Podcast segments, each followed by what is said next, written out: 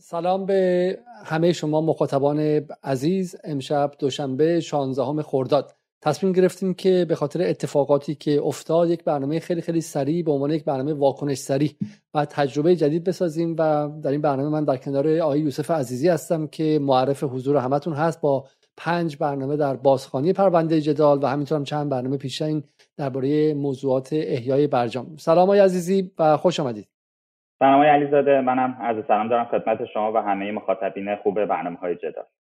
خب برای شروع به نظرم یه تکه از بی بی سی رو ببینیم تا اصلا ببینیم که موضوع شورای حکام چیه و چگونه فریمش کردن و چگونه به شکلی چارچوب بندیش کردن. آغاز نشستی که تهران هیچ علاقه به برگزاریش نداشت. نشست شورای حکام آژانس بین المللی انرژی اتمی. یکی از محورهایش بررسی پیشنویس قطنامه علیه ایران. قطنامه‌ای به پیشنهاد آمریکا و سه کشور اروپایی عضو برجام یعنی بریتانیا، فرانسه و آلمان. مدیر کل آژانس بین المللی انرژی اتمی امروز گفت که آژانس سوالهایی از ایران دارد که به آنها جواب داده نشده. ایران نیاز داره که با ما همکاری کنه. ایران برنامه هسته بلند پروازانه ای داره. تردیدهای جدی درباره برنامه هسته ایران وجود داره. به نفع اونهاست که تردیدها رو برطرف کنند. خب می‌خوام همینجا شروع کنم عزیزی رافال گروسی رئیس آژانس بین‌الملل اتمی خیلی حرفای تندی داره اینجا می‌زنه درسته؟ و و همینطور بعد از ایران به اسرائیل سفر کرد و الان هم داره میگه که ایران چاره ای نداره جز اینکه با ما کار کنه. می‌خواین یه خلاصه بدین که اصلا بگین موضوع چیست و چرا به این شکل دارن اسکلیت می‌کنن یا تنش رو یک باره افزایش میدن. بله ببینید اول از همه باید بدونیم که سازمان بین‌المللی انرژی اتمی یکی از نهادهای زیر نظر سازمان ملل هست. یک نهاد فنی هست. اسمن یک نهاد فنی هست. قدرت اجرایی نداره به اون معنا که بگیم قطعنامه مثلا این قطعنامه های شورای امنیت هست. حالا تاکید رو قطعنامه میشه. نه این یک بار حقوقی یا بار اجرایی یا تحریمی رو ایران نداره. صرفا یک بحث فنی هست. مثلا چی میگه؟ میگه که ما یه چیزی نمی‌دونم پی ام دی شاید دوستان خیلی شنیده باشن تو این کانال ها و اینها. گفته میشه توی شبکه ها که PMD Possible Military Dimension. این برای همه کشورهایی که عضو NPT عضو آژانس هستن هست. یعنی ابعاد احتمالی نظامی برنامه هسته ایشون. خب؟ این ابعاد احتمالی نظامی چون از قبلا خیلی صحبت کردیم ما در برنامه شما صحبت کردیم اصلا انرژی هسته این خاصیت رو داره که دوال یوزه به قول معروف. یعنی دوگانه است. یعنی مصرف دوگانه داره. می‌تونه صلح آمیز باشه مصرف انرژی و مصرف خوب داشته باشه. مصالح بحث‌های نظامیگری هم داشته باشه. بنابراین آژانس کارش چیه؟ آژانس کارش که تو کشورهایی که عضو NPT هستن بره تحقیق کنه و مطمئن باشه که اینا دارن صلحآمیز انجام میدن. همین داستان پی ام دی همین مسئله که الان شما می‌بینید جار جنجال شده این تو سالهای 2010 تا 2015 که برجام تصویب شد دنبالش بودن. یعنی مرتب تو بوق و کرنا می‌کردن. از قبل ولی اون موقع خیلی دیگه بیشتر رو این مانور می‌دادن. و نکتهش چی بود؟ با برجامی که 2015 تصویب شد قرار شد تمام این پرونده هایی که اینها احتمال می‌دادن سوال می‌دادن بسته بشه. و این اتفاق اون موقع اعلام کردن که شد. آقای دکتر صالحی گفتن خارجی هم گفتن شد. اما متاسفانه دوباره چند ساله که اینها خودشون از برجام خارج شدن به ایران حقوقشون نمیدن تعهداتشون رو عمل نمی‌کنن و دوباره اومدن این بازی رو در آوردن دوباره اومدن سه چهار جا رو حالا ادعا کردن که اسرائیلی ها پرونده مثلا خارج کردن از کشور اینها اومدن بر مبنای ادعای اسرائیلی ها شروع کردن چیکار دارن می‌کنن؟ دارن میگن که شما باید دوباره شروع کنید مراکز مختلفتون رو به ما نشون بدید ما به شما اتهام می‌زنیم تا شما رو بخوایم تحت فشار دیپلماتیک فشار سیاسی و روانی قرار بدید. بسیار خب نکته اولی که هست به نظرم گره خور این قضیه با چیزهایی که بنت منتشر کرد. درسته؟ اگر میشه خلاصه بگید که مدارکی که بنت منتشر کرد چقدر اهمیت داشت چون خیلی میگن که اون مدارک اصلا متعلق 16 تا 20 سال پیش بود و عملا اطلاعات سوخته بود که الان منتشر کرد و ارزشی جز ارزش جنگی رسانی و روانی روانی نداشته. شما چی فکر می‌کنید البته قبل از بنت بنیامین نتانیاهو وقتی که نخست وزیر بود چون زمان اون اون در واقع ادعای خروج مدارک از ترقوز آباد و اون جاهای دیگه بلند شده بود. ایشون اول از هم اومد اون شوش و اون نمایشش رو اجرا کرد و سیدی ها و اینها گفتم ما دو تا کامیون دو تا چی مدرک آوردیم بیرون. ادعای اول اون کرد بنت هم خب سیاست اسرائیلی ها در مقابل ایران سیاست ثابتی هست و اونها هم شروع کردن به ادامه همونطور که گفتید اصلا کارشناسان اصلی هسته آمریکایی خودشون گفتن که آقا این مدارکی که هست برای قبل از 2003 چون سازمان ها و نهادهای اطلاعاتی آمریکا 16 نهاد اطلاعاتی آمریکا با هم گزارش دادن سال 2007 یعنی حتی زمانی که آقای اوباما هنوز سرکار نبود گزارش دادن که در واقع ایران از سال 2003 به این ور دیگه در حوزه نظامی هیچ فعالیتی نکرده. اگه قبلش هم فعالیت داشته ما مطمئنیم که 2003 به بعد دیگه هیچ گونه فعالیتی در حوزه نظامی هسته نشه. لذا این مدارکی که حالا مثلا توی انبار اینا ادعا می‌کنن همه این کارشناسان هسته آمریکایی اعلام کردن که اینها مدارک قدیمی بوده مدارکی بوده که ارزشی نداره و از بین رفته. اما خب می‌دونیم برای بازی در آوردن و کار رسانه‌ای اینا نیاز به این چیزا ندارن. یعنی کار رسانه‌ای و بازی رسانه‌ایشون رو تو دنیا بخوان انجام بدن این کار انجام بدن نکته مهمتر از این اینه. ببینید با برجام ایران عملا قبول کرد از صفر تا صد برنامه هسته‌ای به صورت 24 ساعت هفت روز هفته مانیتورهای live یعنی قشنگ آنلاین. دارن مانیتورها چک می‌کنن افراد کارشناسا نشستن توی وین و توی سازمان بین‌المللی انرژی اتمی دارن اونا مانیتور می‌کنن. هر کاری ایران می‌کنه از mining ش از اورانیوم غنی سازیش گرفتن استخراجش از معدن تا ببره تا مرحله نهایی. حتی یک لیست چند هزار قطعه ای از تجهیزاتی که تو پتروشیمی استفاده داره تو مثلا سانتریفیوژ هم استفاده داره تو صنعت هسته یه لیست از اینا بود که شما هر کدوم از اینا می‌خواید تو کشور وارد کنید باید می‌رفتید تو اون کمیته مخصوص برجام مجوز می‌گرفتید. روی یه اتیکت می‌زدن مثلا این رفته تو پتروشیمی فلانجا این رفته تو فولاد فلانجا این نرفته تو صنعت هسته سوژه یعنی یعنی نظارت های رو ما بود که اصلا امکان نداشت ایران بره به سمت بحث نظامی خب؟ اما چه اتفاقی افتاد؟ آمریکا از برجام خارج میشه. آمریکا از برجام خارج میشه و عملا ایران به صورتی بود که هم به تعهداتش عمل می‌کرد هم منفعتی نمی‌برد. خیلی مسخره است دیگه. یعنی شما تعهدات بین الملل خودتون و قرارداد خودتون رو داری عمل می‌کنی و اون انتظاری که داشتی به عنوان تعهدات طرف مقابل و امتیازی که تو بگی امتیاز نبود. شما رو غیرقانونی تحریم کرده بودن تحریما رو برایشون شما داری مراودات معمولی تو انجام میدی. اون کار رو هم در واقع از شما دریغ کرده بودن خب؟ و ادامه این قضیه که الان داره می‌بینیم اینه که ایران رو برگردونن به تعهدات برجامی و نه فقط برجامی فرا برجامی که حالا ما در مورد این بحث تعهدات برجامی و فرا برجامی از زمانی که مجلس در واقع مصوبه ایجاد کرد در ادامه صحبت کنیم. ببخشید لحظه. بسیار خوب. در واقع حرف شما اینه که هم ما چوب خوردیم هم پیاز رو خوردیم. یعنی هم به شکلی به شکلی هم تعهدات برجامی رو پذیرفتیم هم از فرصت هایی که قرار بود برجام به وجود بیاد استفاده نکردیم و الان این برگشته. یه نکته که من فهم می‌خواستم در مورد این بحث نفتالی بنت به شما نشون بدم و نکته مهمیه به نظر من اینه که نفتالی بنت ببینید که چه کسی رو ریتوییت کرده. نکته خیلی مهمیه. اسرائیل رسانه ایران اینترنشنال رو ریتویت کرده و در واقع نخست وزیر اسرائیل مستقیم با ایران اینترنشنال گره خورده اینجا. ایران اینترنشنالی که گفته میشه پولش اگرچه از سعودی میاد اما در هفته های گذشته و ماه های گذشته ارتباطش انگار با با اسرائیل خیلی خیلی تنگا تنگتر شده. پس پس شما معتقدید که این بحث بحث رسانه‌ای است و ارزش خاصی نداره. اما یک نکته. گروسی بلافاصله بعد از ایران رفت به اسرائیل. خب این خیلی چیز اصلا باور نکردنیه یعنی طرف اومده به ایرانی که هنوز تا ساخت بمب حداقل فاصله خیلی خیلی زیادی داره در حالی که خودش رسما گفته ما اصلا دنبال بمب نیستیم. همه نشانه هم تا حالا بوده که ایران به دنبال بمب نیست. به دنبال کم کردن اون زمان فرار اتمی هست اما به دنبال ساخت بمب نیست. رهبرش هم که فتوای رسمی داره در این مورد و اگر به دنبالش بود خب وارد برجام نمی‌شد. همه می‌دونن آقای دکتر مرندی در گمانم در هارتاک بی بی سی گفت بودن سه ماه پیش که خیلی خیلی مستقیم به استیون ساکر گفت. گفت ما همه می‌دونن که ما می‌خوایم ابزار فشار و چانه داشته باشیم که آمریکا رو مجبور کنیم تعهداتی که خودش امضا کرده در برجام رو عملی کنه و حداقل برگرده به 2015 چیزی حتی بیشتر از اون ما نمی‌خوایم.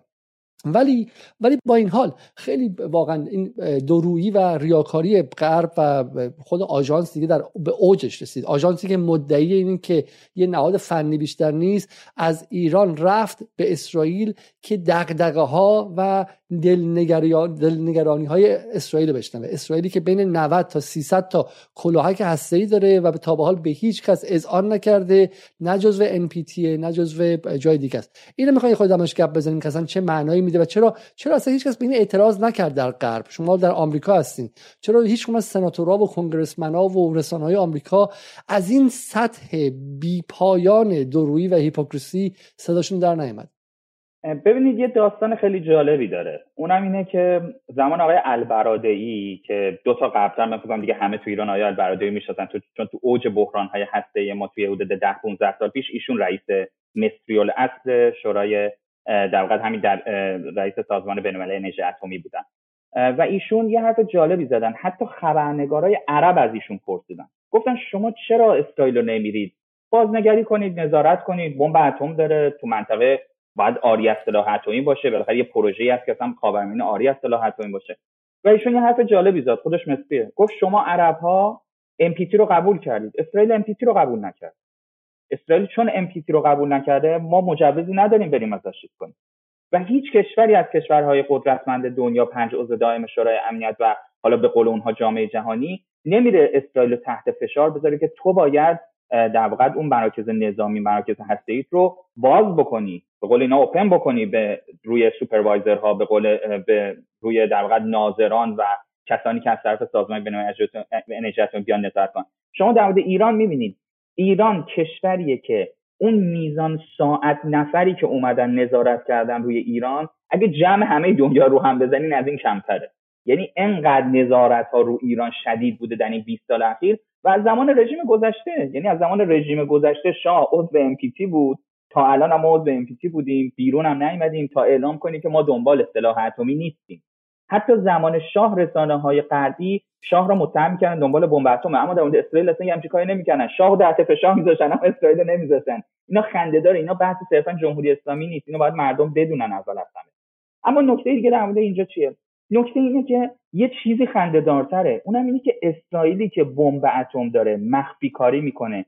اصلا تا بهش بگی باید نظارت بشه می‌زنه تو دهنت میگه anti-Semitism میگه تو ضد یهودی می‌خوای ماها رو نابود کنی نژاد ما رو از بین ببری قوم ما رو از بین ببری. توی board of governor آژانسه. یعنی توی اون هیئت حالا فارسی چی میشه؟ شما به من میگی board of governor یعنی اون هیئت رئیسه هیئت امنا.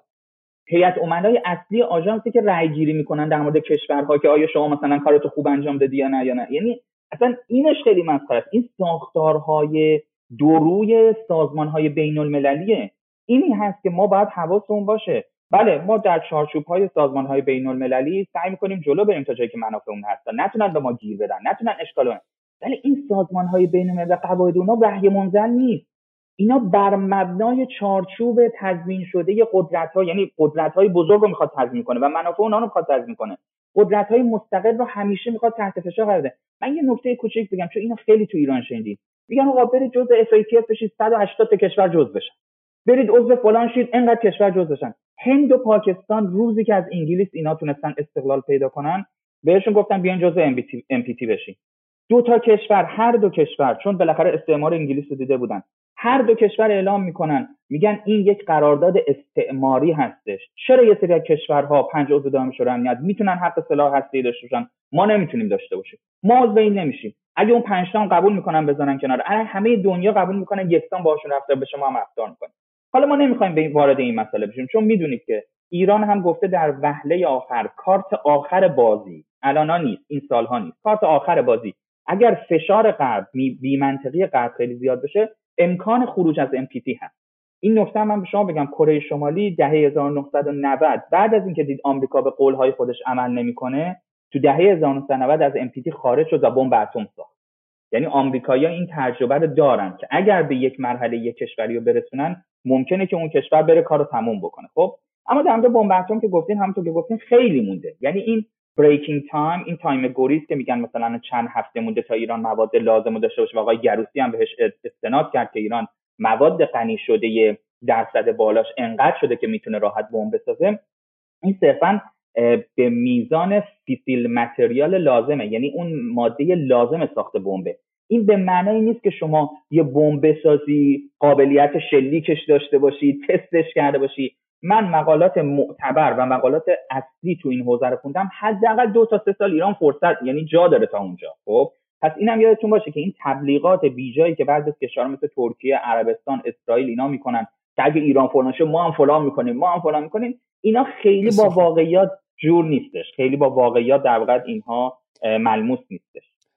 چند چند تا نکته رو باید بگیم اینجا. یه نکته ای که باید بگیم این که ما الان داریم از منظر توضیح این که آژانس چیست. و شورای حکام چیست فقط می‌خوایم مخاطب بدونه که بر خلاف ادعاهایی که اینها می‌کنن اینها نهادهای به شدت سیاسی و بخشی از نظم بین الملل هستن. آمریکا همونطور که پنتاگون داره CIA داره به شکلی استیت دپارتمان یا وزارت خارجه داره نهادهای دیگه هم داره دیگه. نهادهای حقوق بشر نهادهای تجاری مثل IMF و WTO و همینطور هم نهادهای حفظ کننده قوانینی که همش به نفشه از این نظر اتفاقا این کاری که رافائل گروسی کرد آبرو برنده بود از نظر از این نظر که نشون داد که آژانس در خط آمریکاست و در خط اسرائیل. چرا این مهمه؟ چون جمهوری اسلامی بارها گفته که ما با آژانس اعتماد نداریم.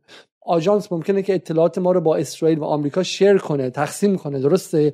و ممکنه که اطلاعات سری و امنیتی ما رو بده به اونا. و دقیقا کاری که گروسی کرد من خودم تا همین امروز فکر می‌کنم که بخشی از این حرفی که جمهوری اسلامی می‌زنه ممکنه که یه مقدار متوهمانه باشه. کاری که گروسی کرد از ایران مستقیم رفت اسرائیل به من رو حداقل مصمم کرد که این حرفی که جمهوری اسلامی سالها زده پا در واقعیت داره. خب من به این آژانسی که از تهران بلند میشه میره تلاویب ببینید که ای اسرائیل عزیز با 300 تا کلاهک هستی آیا نگرانی داری از اینکه ایران چه می‌دونم غنی سازش بیشتر شده؟ این آژانسی که اینقدر سیاسی و گروسی که اینجوری وقیحانه حرف می‌زنه این دقیقا می‌تونه اطلاعات سری ایران رو مستقیم در اختیار نفتالی بنت هم بده. این یه نکته اول. نکته دوم این که خب ما از منظر اخلاقی در مورد سیاست نمی‌خوام حرف بزنیم می‌خوام از منظر سیاست واقعی حرف بزنیم. این کاری که دارن می‌کنه آیا عزیزی چقدر واقعیت داره؟ تصویری که در ایران داره ساخته میشه به کمک بی بی سی اینترنشنال رادیو فردا و غیره اینه که ای وای چه نشستید؟ برگشتیم مثال 2008 2009 باز دوباره حکومت یه دولت اصولگرا تو ایران اومد که قوانین بین الملل بلد نیست برخلاف آقای ظریف برخلاف آقای روحانی احترام نمی‌ذاره. روحانی بنده خدا و ظریف رفتن 8 سال زحمت کشیدن قطعنامه های اون احمدی نژاد رو برداشتن. دوباره این آمدن دارن قطعنامه و اجماع جهانی علیه ایران انجام میشه. و باز رفتیم تو چاله. خب و این آغاز شورای قطعنامه شورای امنیت و آغاز برگشتن رفتن زیل منشور چه می‌دونم به هفت سازمان ملل و قطعنامه 40 شورای امنیت و دیگه جنگ و اینها. یه توییت زده بود خیلی معروف نمیشه بود که به صدام حسین شدن خوش آمدید خب. و براندازام که الان جشن گرفتن دیگه این رو به عنوان پایان جمهوری اسلامی می‌بینن که قراره که شورای امنیت و همه بزرگان جهان دیگه کار ایران تموم کنن. چقدر اصلا این بازیایی که گروسی در آورده و این رسانه های غربی دارن روش میدمن چقدر خطر داره برای ایران؟ و مراحلی که این بحث آژانس و رفتن شورای حکام هست چیه؟ چون من حدس می‌زنم و مخاطبا حواسشون باشه از الان که دوشنبه ساعت حدودا دوازده شب به وقت تهران هستش وارد سهشنبه شدیم سهشنبه داریم میشیم از الان تا چهارشنبه ای که این قرار در شورای حکام بررسی شه 24 ساعت شما زیر بمباران این اخبار خواهید بود که ای وای چه نشستید شورای حکام آمد و ایران رفتش به به شکلی به همون دوره زمان احمدی نژاد. این بحث چقدر پا در واقعیت داره؟ یه پروسه کوچیکش رو بگم بعد برمیگردیم یه ذره عقب‌تر. ببینید تو این جلسه قاعدتا رأیگیری میشه. این قطعنامه پیشنویسی که آمریکا انگلیس فرانسه و آلمان دادن و مثلا اگر رأی بیاره یک هشداری هست یک قطعنامه هشدار به ایران هست که تو موظفی مثلا ظرف سه تا 6 ماه پاسخهای سوالاتی که دبیر کل داره آقای مثلا گروسی داره رو بدی. و اگر ندی ما دوباره تشکیل جلسه میدیم. حالا در سه تا 6 ماه. در اون سه تا 6 ماه می‌تونن مثلا ادعا کنن که ما این رو میفرستیم به شورای امنیت. حالا چیه؟ روسیه و چین صریحا مخالفت کردن. شما خوب شد گفتی. شورای حکام ترجمه هم بورد گاورنری که من داشتم می‌گفتم شورای حکام آژانس بین‌المللی انرژی میشه. در شورای حکام وتو نداریم. یعنی مثلا رأیگیری که میشه دیگه کاری به روسیه و چین که وتو بکنن ندارن. اما وقتی روسیه و چین مخالفت می‌کنن اصلا اون کار اون در واقع قصنامه شورای حکام رو یه حالتی اصلا وزن و اعتبارش از بین می‌برن. چرا؟ برای اینکه همونطور که گفتیم شورای حکام و آژانس بین‌المللی انرژی اتمی اینها قدرت اجرایی ندارن. اینا قدرت حقوقی ندارن. اینا کاری که می‌تونن بکنن اینه که این قطعنامه رو این پرونده رو بفرستن شورای امنیت سازمان سازمان ملل. خب؟ یعنی وقتی می‌خوان بفرستن شورای امنیت سازمان ملل اگر اونجا تصویبی بشه اون وقت یک بار حقوقی داره روی ایران. چیزی که تو سالهای 2007 8 9 این اون موقع افتاد 15 سال پیش افتاد این بود که پرونده ایران با رضایت چین و روسیه رفت شورای امنیت و در شورای امنیت هم موافقت اونا قرار گرفت. الان چین و روسیه صریحا اومدن دارن مخالفت می‌کنن با این قضیه خب؟ و دارن نشون میدن که و صریحا هم گفت آقای لاورو گفت ما وتو می‌کنیم اگه بیاد شورای امنیت چون ایران در برجام هست ایران داره کار خودش رو بر اساس برجام انجام میده. اون کسی که از برجام خارج شده آمریکاست و آمریکاست که باید بیاد. و البته نکته مهمتر که حالا شما در برنامه های مختلف در موردش صحبت کردین اصلا این گذار در نظم بین المللی چی داره نشون میده؟ داره نشون در 15 سال پیش به این ور از اوایل قرن 21 به این سمت مرتب شکاف بین آمریکا، روسیه و چین زیادتر شده. یعنی این شکاف قدری زیاد شده در مسائل مختلف جهانی. حالا اوکراین که دیگه همه دارن می‌بینن یعنی همه دارن مشاهده می‌کنن این تقابل بین روسیه و غرب و روسیه و آمریکا مخصوصا. از اون طرف چین رو می‌بینیم. چین در موضوعات مختلف تجاری بحث کلایمت چنج که تغییرات آب و هوایی شده بحث تایوان بحث انرژی بحث خود روسیه حمایتش از روسیه مباحث مختلف تحت فشار و تحت تحت در واقع این جدا شدن از آمریکا هستش.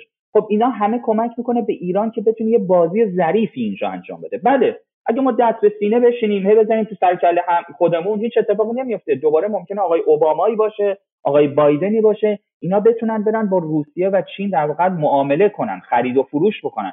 ما باید سعی کنیم وزن خودمون بریم بالا. من به شما گفتم 15 سال پیش رقم تجارت ایران و روسیه به قدری پایین بود چند میلیارد دلار در سال. باورتون میشه؟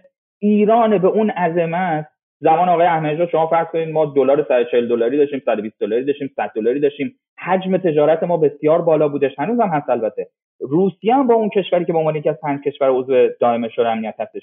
ما مثلا در حد یکی دو میلیارد دلار در سال به زور تبادل اقتصادی داشتیم. همون موقع ترکیه 20 برابر ما داشت 10 برابر ما داشت. خب بله وزن چه کشوری بالا میره؟ لذا این خیلی مهمه. اگه ما بتونیم در واقع با قراردادهای خوب با بازی خوب حمایت چین و روسیه رو همیشه داشته باشیم در کنار خودمون در سازمان بین المللی در شورای امنیت سازمان ملل. خب هیچ وقت این مسئله شورای حکام همونطور که گفتم یه بحث سوریه یه بحث نمادینه یه بحث بیخودی هستش که در واقع هیچ اجری هیچ در واقع ارزشی نداره.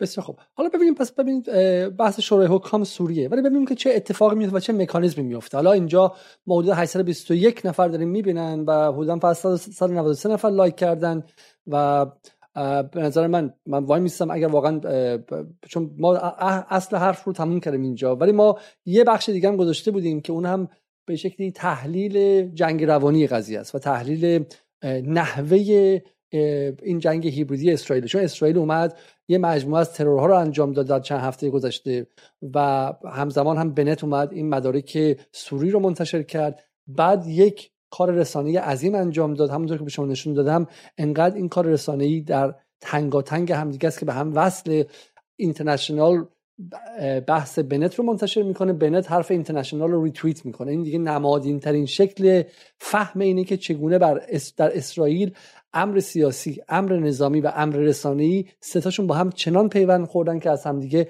قابل تفکیک نیست. اما اگر دوستان لطف کنن و برنامه رو لایک کنن و ما بدونیم که چون خیلی دیر وقت در تهران بدونیم که این اشتها هست که حدود 20 دقیقه دیگه برنامه رو توضیح ادامه بدیم بحث بحث رسانه‌ای رو هم باز می‌کنیم. چون چیزی که هست اینه که چه اتفاقی در افتاد. خب می‌خوایم یه خود از بی بی سی رو ببینیم ببینیم که چه روایت سازی از این قضیه شده و چه هدفی دارن. چون الان در سطح بشه کشور عربی راه افتادن که همین امروز تیارتی برنامه‌ای داشت درباره اینکه ایران داره به سمت بمب هسته‌ای میره واکنش عربستان و اسرائیل چه باید باشه. بحث بمب سازی ایران رو که یک دروغ محض در حال حاضر درسته؟ دارن تبدیل می‌کنن به یک چیزی برای ترساندن مردم منطقه. هدف این چه چیزی می‌تونه باشه؟ احتمال خیلی زیاد هدفش نزدیک کردن بخش های کشورهای عربی به اسرائیل درسته؟ و احتمال زیاد ترغیب کردن بیشتر سعودی برای پیوستن به پیمان ابراهیم. شما چه فکر می‌کنید یعنی فکر می‌کنید که این سر و صدای عظیم در سطح منطقه چه هدفی دنبال می‌کنه؟ ببینید من چند نکته جالب به شما میگم. اسرائیل بمب اتم ساخت. عرب ها و ترکیه رفتن بمب بسازن. نزدیکشون بود بغلشون بود اون موقعی که جنگ داشتن با هم. شما این برمیگرده 50 سال 60 سال پیش. بحث الان نیستش. اصلا تو من حالا اینو جداگانه باید بگی شما با دکتر بازرگان هم صحبت کنید در فهم واقع گرایان و نوواقع گرایان از دنیا اتفاقا سلاح اتمی سلاح صلحه.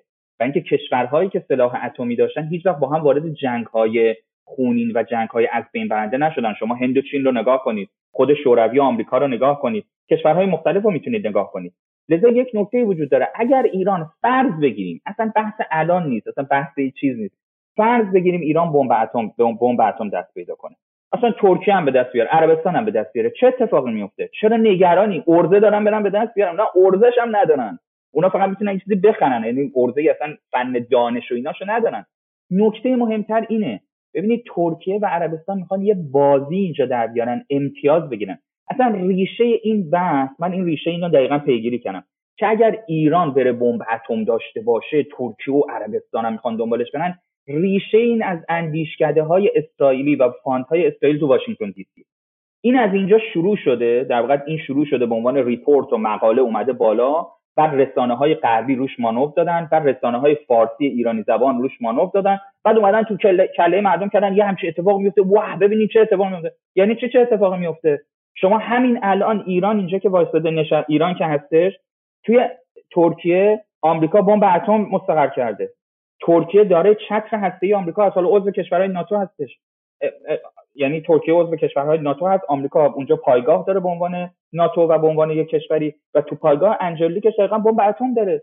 ایران باید بگه تو چون بمب اتم داری فلان داری من مثلا دست نگه دارم که صلح بشه. نه این اصلا بی‌معنی کاملا. خب؟ من نمیگم ایران باید بره دنبال بمب اتم ولی یادتون باشه این استدلالی که اگر ایران بره دنبال اتم ترکیه و عربستان میرن و خیلی فاجعه میشه از اساس بیخوده. این برای این هست که مردم ایران رو تحت فشار بزنن این برای این هست که ترکیه و عربستان بتونن امتیازات بیشتری از غرب بگیرن. و اتفاقا همونطور که گفتیم این برای این هست که بتونن یک لولو خورخوره درست کنن تا روابط بین اسرائیل و این کشورها رو یه جوری بهبود ببخشن با لولو خورخوری که از ایران درست می‌کنن. این این مسائل اصلا از پایه بیخوده از پایه این اساس این بحثی که گفتید شما بحث بیخودی هست. یک جنگ روانی هست بر ضد مردم ایران. بسیار خب حالا در منطقه رو که ما دستمون به جایی نمی‌رسه چون امکانات رسانه‌ای نداریم. الان همین الان که داریم حرف می‌زنیم دارن مردم بحرین و قطر و امارات و جای دیگر رو به شکلی وحشت زده می‌کنن. از یک ایران اتمی که داره بمب می‌سازه.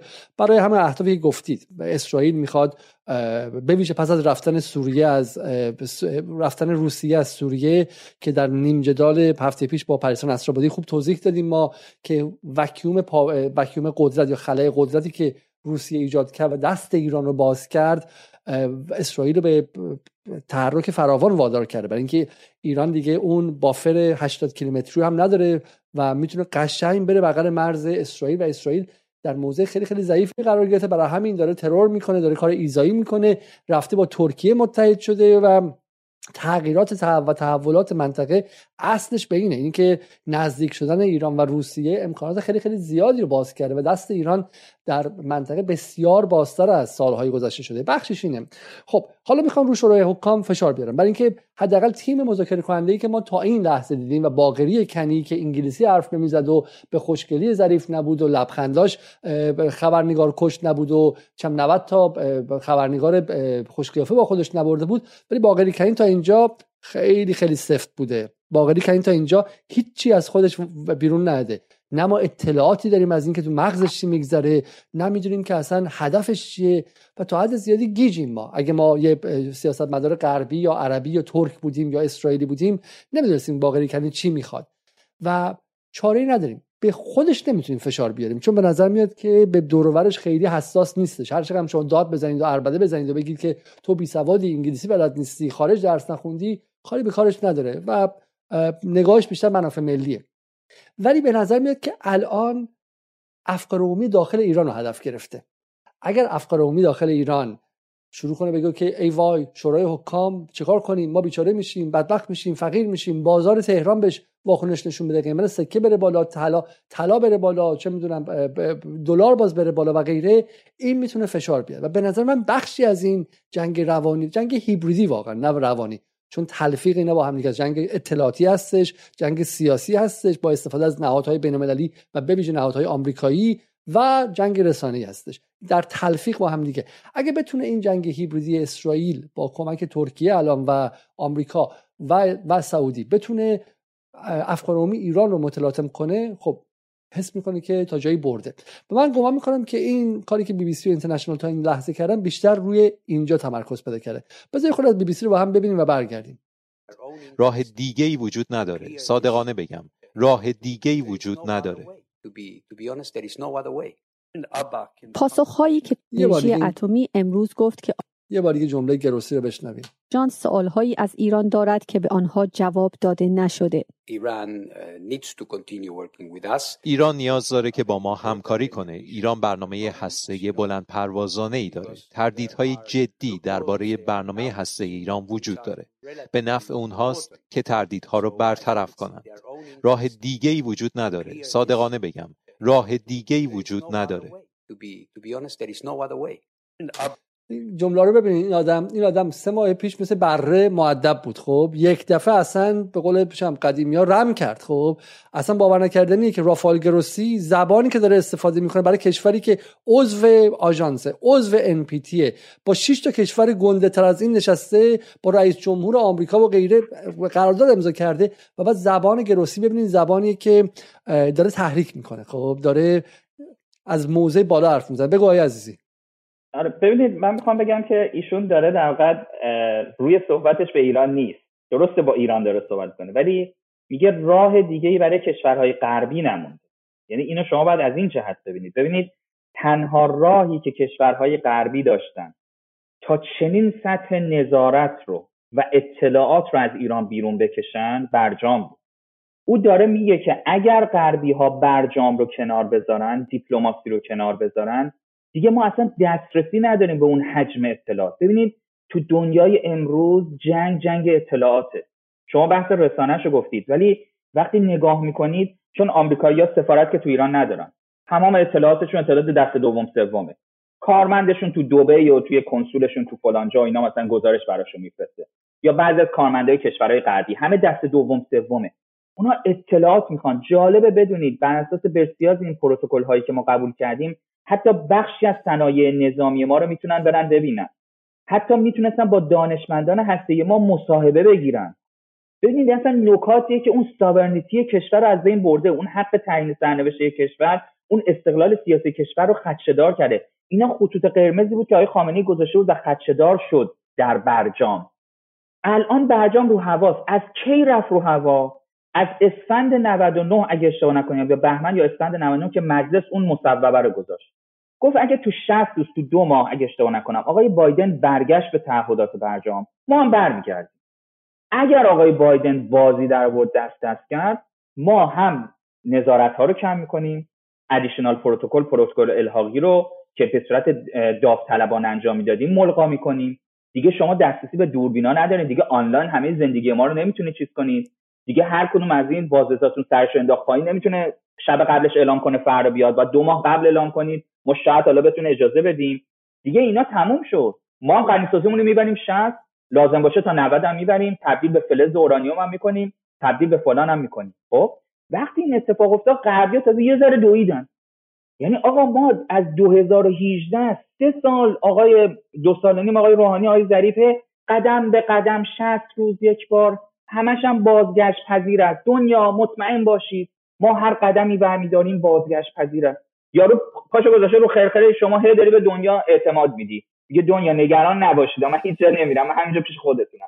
ما حالا این همه اینا رو بحث کردیم تو برنامه های قبلی. ببینید الان در روی صحبت های گروسینه میگه اگر برجام از بین بره آی غربیا برجام که از بین بره شما دوباره یه بازی ده ساله یادتونه دولت احمدی نژاد و فلان و اینها شما یه بازی ده ساله طول می‌کشه تا به یه توافق با ایران برسید و به یک توافق بدتر خواهید رسید. چرا؟ ما یادتون باشه صحبت کردیم. صحبت آقای ظریف رو گذاشتیم تو تتاک امیر کبیر ایشون گفت ما سال 2003 2005 هم دوران آقای خاتمی به 200 تا دونه سانتریفیژ نسل اول همینجوری سوریه برنامه راضی بودیم. آقا بزن بره تمامش کن.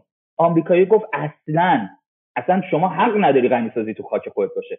2012 2013 چی شد؟ 20 هزار تا سانتریفیژ نسل اول داشت. سانتریفیژ نسل دوم داشت کار می‌کرد روشون. 20 درصد غنی سازی کرده بود. خب آمریکا مجبور شد بیشتر امتیاز بده. حق غنی سازی ایران به رسمیت شناخته شد تو برجام. درسته یعنی یه سری امتیازات دادیم یه سری امتیازات هم گرفتیم. درسته. می‌خواد چی بگه؟ ایشون داره این حرف می‌زنه. حالا صحبت های رابمالی حتما بذارید که ما بگیم چرا این سوریه هستن. چرا اصلا این حرکت حرکت سوری هستش؟ حالا اونو در ادامه ان صحبت می‌کنیم. من فهم این نکته رو بگم. ببینید چون الان در بخشی از جامعه من فکر جامعه خیلی نگران باشه برای اینکه اتفاقا یکی از هنرهای تیم مذاکره کننده فعلی این بود که تونست از مذاکرات تا حد زیادی استادیوم زدایی کنه. یعنی مذاکرات برخلاف زمان آی ظریف که می‌رفتن استقبالش و غیره مذاکرات توی تاکسی مطرح نمیشه. الان مسائل خیلی زیادی هست. بله مردم تاکسی هم ممکنه فوش و چه می‌دونم 10 تا نفرین هم به مسئولان حکومتی بکنن ولی در مورد برجام حرف نمی‌زنن همین تو آبادان سر متروپول خشم اجتماعی زیاد بود. ولی کسی شعار نمی‌داد یا برو برجام امضا کن. درسته. و این موفقیت کنی بود. با گفتگو نکردن با رسانه ها و وارد نشدن به زمینی که ایران توش موفق نیستش. ولی من فقط می‌خوام اینو به شما یادآوری کنم. بهمن سال 99 به یاد بیارید. اون موقعی که مجلس همین مجلسی که خیلیشون چند ما باشون موافق نیستیم و چه می‌دونم خیلی علیه السلام نیستم اینا. ولی با این حال همین مجلس یه دونه قرارداد گذاشت که آقای دولت اگه تا این زمان به آمریکا به تعهدات خوش عمل نکرد تو باز بیا از ام پی هم خارج درسته؟ و برای اولین بار همه این اصلاح طلبها و همه غربی ها و همه بی بی سی ها فریاد زدن که اینا دارن با آتیش بازی می‌کنن اینا ایران رو به کشتن میدن اینا باعث جنگ میشن باعث میشن که برجام از بین بره. و ما دیدیم که تاتی تاتی کنان آمریکا که از هیچی کوتاه نمیومد در عرض دو ماه از خیلی از خواستاش کوتاه اومد. یعنی آمریکای فروردین 1400 قابل مقایسه با آمریکای بهمن 1399 نبود. الان همونایی که تو بهمن 1399 داشتن وحشت افکنی می‌کردن ببین دارن چی کار می‌کنن. پاسخهایی که تهران تا کنون از آنها تفره رفته. در صورتی که این کار رو انجام نده موضوع اون وقت می‌تونه به شورای امنیت بره. یعنی اون چیزی که الان قرار اینجا تصویب بشه یه همچین متن نیست که یه جای امکان به پاسخی هم برای جمهوری اسلامی به وجود میاره. تهران اما در آستانه نشست موضع پیش همشون میگن به شورای امنیت میره. وحشت افکنی اینجاست. خود را تکرار کرد. اگر بانیان قطنامه ضد ایرانی در آژانس روش تهدید را دنبال کنند مسئول همه عواقب آن هستند. ما از توافق خوب قوی و پایدار استقبال می‌کنیم. توافق در دسترس است. اگر آمریکا و سه کشور اروپایی واقع بین باشند. شورای حکام آژانس بین المللی انرژی اتمی نهادی است با 35 عضو.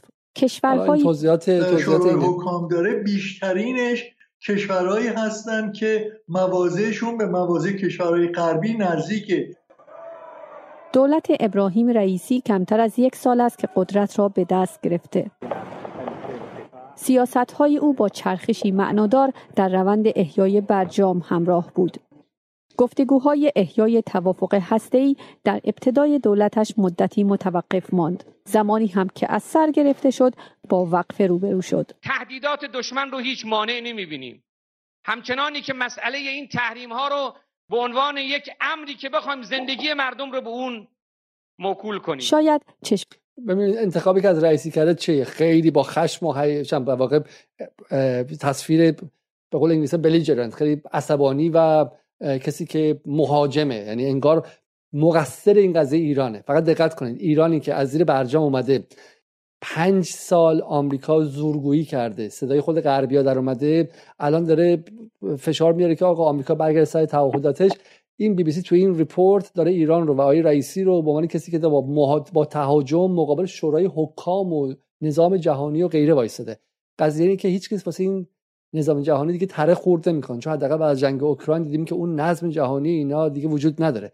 اما بی بی سی حرفی می‌زنه که پنج سال پیش زده می‌شد شاید خیلی تو خود ایران هم باور می‌کردن از جمله مسئولان جمهوری اسلامی. ولی حداقل کافی چشمتون رو باز کنیم به اینکه ببینید که نظم جهانی فرو ریخته و تک تک اون نهادها از منصه اعتبار ساقط شدن. بریم بریم ترامپ بخونیم. ترامپ بهترین به شکلی سخنگوی فروپاشی نظم جهانی آمریکا محوره.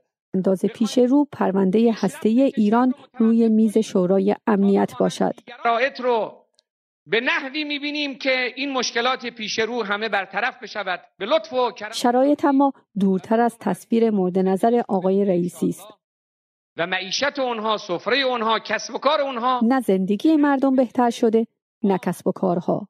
فیروزه آره ولی زمان آیه روحانی که نه سانتیفیوژ چرخید نه چرخ زندگی مردم بی بی سی از این حرفا نزد. ببینید بی بی سی وظیفه چیز دیگه است دیگه.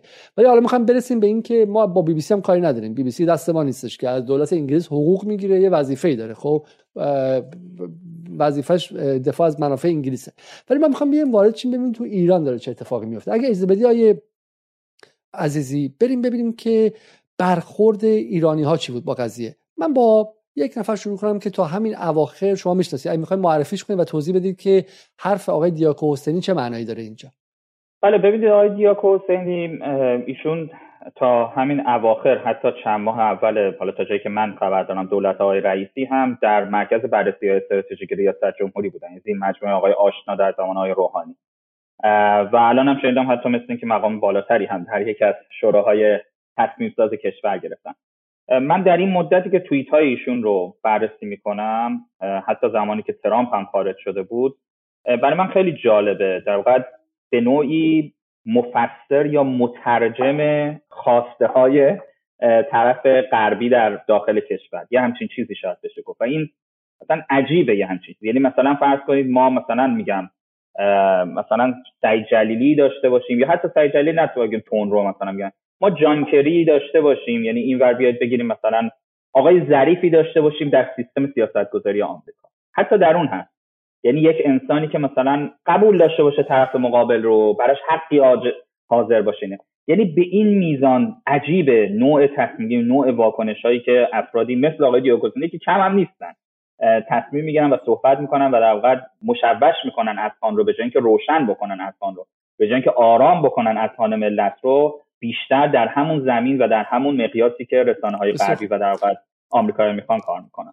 رو همین توییت شاید می‌خوان توضیح بدین که معنای این توییت بله در صورت صدور بخونم. بله شما بفهم در صورت صدور قطعنامه شورای حکام و پاسخ ایران به هدف تشدید تنش هیچ کس به اندازه روسیه به استقبال آن نخواهد رفت. حداقل برای مدتی تمرکز و توجهات غرب را از جنگ در شرق اروپا منحرف می کند و پرونده اتمی ایران را به ابزار معامله و چانهزنی برای گرفتن امتیاز در اوکراین تبدیل می کند بله ببینید اگر روسیه استقبال می‌کرد که خب روسیه باید موافق می بود این اول همه. چرا روسیه مخالف این قضیه است؟ این حالا نکته اول. نکته دوم اینه که یعنی کسی که استقبال می‌کنه خب مخالفم موافقم هست میگه آقا پس برید مثلا این کارو بکنید. نمیاد رایزنی کنه پشت پرده یا شب قبلش با ایران با وزیر خارجه ایران دو تا وزیر خارجه صحبت کنن و علنا رسما بگه من مخالفم و این رو پخش بکنه از آرتی از رسانه های رسمی. این نکته اول. نکته دوم این که اصلا لول بحث ایران و بحث هسته ایران با بحث اوکراین اصلا تو دو تا لول دیگه داره انجام میشه. اصلا ارتباط این دو تا موضوع در اون حالت به هم دیگه پیدا نمی‌کنه. بحث اوکراین چالش نظم جهانی هستش. این چالش نظم جهانی که داره اتفاق میفته با بحث ایران که به عنوان یک قدرت منطقه‌ای هست و هر کدوم از این قدرت‌های پنجگانه یا قدرت‌های جهانی دنبال ایران هستن می‌خوان به یه صورتی از برجام نفعی ببرن یا نمی‌خوان بزنن که ایران به یک هژمون منطقه‌ای تبدیل بشه. اینو یادمون باشه. هیچ تفاوتی بین قدرت‌های بزرگ نیست. قدرت‌های بزرگ در نگاه رئالیستی مخالف این هستند که کشورهایی بشن هژمون یک منطقه. لذا اینها خیلی مواظب این هستن که بین ترکیه بین ایران بین عربستان به نوعی بازی هاشون انجام بدن که هیچ کدوم از این کشورها به یک قدرت هژمون منطقه تبدیل این زیرکی خود ما رو میطلبه.